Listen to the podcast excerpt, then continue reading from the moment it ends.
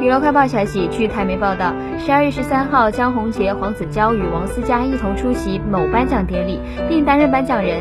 江宏杰在活动中透露，因孩子有异位性皮肤炎，平时都会注意宝宝用品，对于各品牌很了解。没有一定是妈妈或爸爸要做的事情。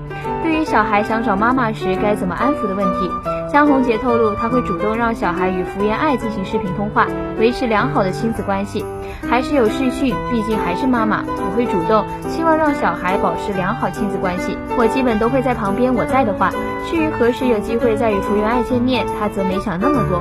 此外，当江宏杰被问到关于福原爱传出新恋情时的问题时，他有些尴尬，仅表示这个应该要问他，我觉得问他就好了。